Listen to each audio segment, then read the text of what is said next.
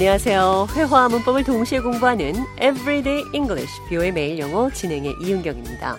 오늘은 항상 불만에 차 있어서 건드리면 바로 싸울 태세가 돼 있는 사람, 걸핏하며 화를 내는 사람, 그러니까 습관적으로 모든 사람에게 적대적인 자세로 대하는 사람을 영어로 어떻게 표현하는지 살펴보도록 하겠습니다.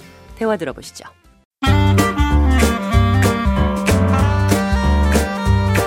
What's wrong with David? I know. Watch out for David. He has a chip on his shoulder. Ever since he was denied that promotion, he seems to have a chip on his shoulder. He's been saying that he's not happy about anything. I can't work with David. He always has a chip on his shoulder. 데이빗이 승진에서 밀린 이후 항상 불만에 차 있어서 조금만 건드려도 바로 싸우려고 합니다. He has a chip on his shoulder. 그는 화를 잘 내요.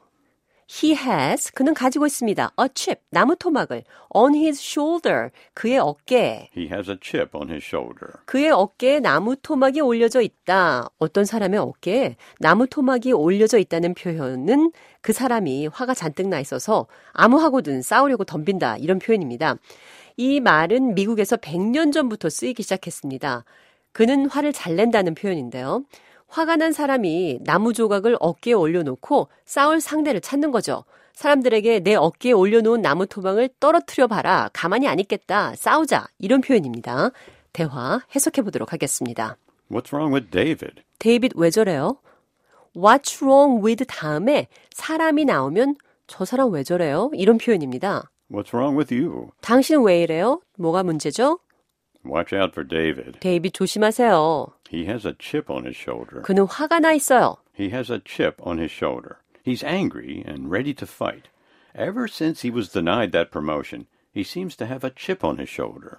승진되지 못한 이후부터 그는 항상 화가 나 있어요. He's been saying that he's not happy about anything. 그는 어떤 것도 기쁘지 않다고 말해왔어요. Have a chip on your shoulder.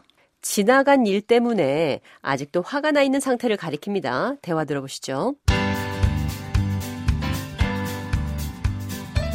Can you ask David to come to my office? Mm, David isn't talking to me. How come? Well, we got into an argument last week, and he still has a chip on his shoulder. 대화 해석해 보겠습니다. Can you ask David to come to my office? 데이빗에게 내 사무실로 오라고 해주시겠어요? David isn't talking to me. 데이빗은 나와